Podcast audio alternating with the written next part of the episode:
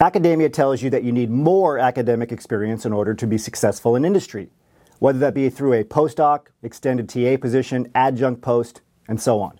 Not only is this a huge misnomer, but it's also a giant disservice to your career.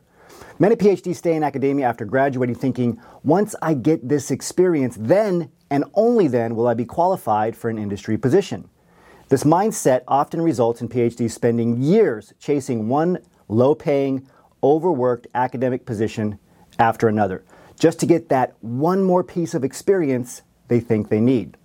As an example, in a recent survey, nearly half of the postdocs polled reported being in a postdoc position for over three years, with one-third of them saying they had already completed two or three different postdocs.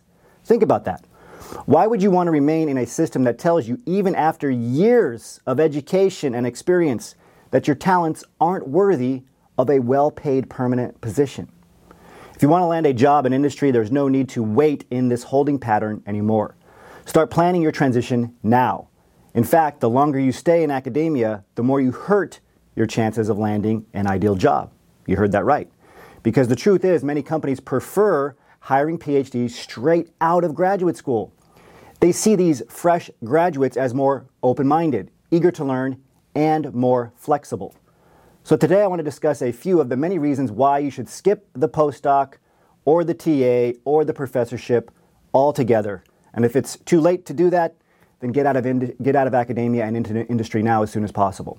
Now the first reason is, is that industry on-the-job training is far more valuable than any amount of additional time spent in academia.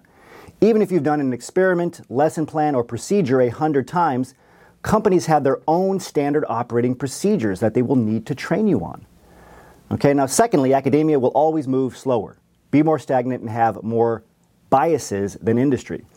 Many of you can attest to how slowly academic work moves and how difficult it is to see your progress. The academic system is stuck in its ways and it resists change. This resistance is built into the system. Industry, on the other hand, must keep up with the latest innovations and market trends. So it can't afford to move at a snail-like pace. Because timing and speed are everything in industry, projects have a higher risk-reward payoff. No more spending years in a silo pursuing stagnant research questions that produce zero results. In industry, your efforts will produce measurable results. You'll receive the feedback required to grow. And perhaps most importantly, your hard work will be recognized. This takes us to the end of today's Transition Report. As always, remember your value as a PhD and start thinking and acting like a successful industry professional.